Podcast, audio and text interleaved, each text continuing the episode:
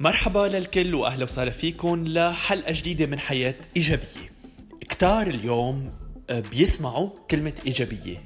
كتار بنستعملها كون إيجابي خلي حياتك إيجابية آه، فكر بإيجابية وكتير من ال آه، وكتير من المواضيع لكن اليوم صرنا عم نحس إنه الواحد صار عم بيدفع حاله ليكون إيجابي حتى بالمرات يلي ممكن يكون عم بيفكر فيها بطريقة سلبية. وبالتالي إذا حسيت حالي إنه أنا ماني إيجابي مثل بقية أصحابي أو الناس اللي بشوفهم على ال social media عم بتعب أكثر وعم صير زعلان لا بل حياتي تعيسة أكثر مشان هيك أول نصيحة لكم خلينا نحدد أنا وأنتم شو يعني إيجابية. إيجابية ما معناتها أنه الإنسان مبتسم دائم متفائل دائم وما بيشعر أبدا بمشاعر مثل الحزن أو القلق أو الخوف. فإذا أول شيء لازم نوضحه أنه الإيجابية ما بيعني أنه إحنا عايشين فوق الغيوم.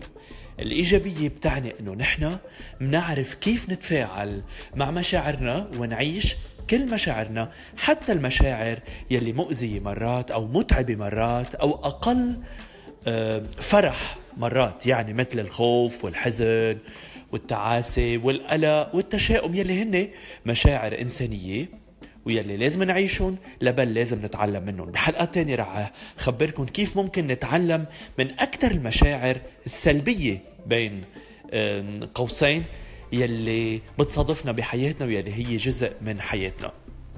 كرمال هيك لكن الإيجابية ما بيعني إنه أنا ما أكون مرات حزين أو ما أكون مرات آه، قلقان أو ما أكون مرات خيفان أو ما أكون مرات حاسس إنه الأشياء ما عم تزبط. بالعكس الإيجابية هي إني أتعلم كيف أقبل هالمشاعر أتصرف فيها وخليني وأشعر وأعرف وأوعى ليش موجودة هالمشاعر بحياتي وأعرف كيف طلع منها أو انجز منها أو اختمها بأفعال إيجابية.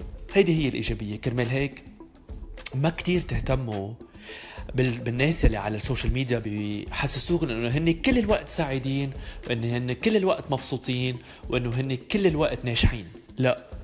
نحن إنسان والإنسان بيقطع بمشاعر بيضة وسوداء فرح وحزن. سعادة وتعاسة. وهودي المشاعر كلهم بيعملوا منا إنسان حلو من الداخل. بقى أنا وإنتو بهالحلقات يلي بحب كتير إنه كمان اسمع رسائلكم وتعليقاتكم واسئلتكم رح نتعلم فعليا كيف ممكن نعيش كل شعور من هالمشاعر بطريقة حلوة. أنا بودعكم وبشوفكم قريبا. بسمعكم وبتسمعوني قريبا.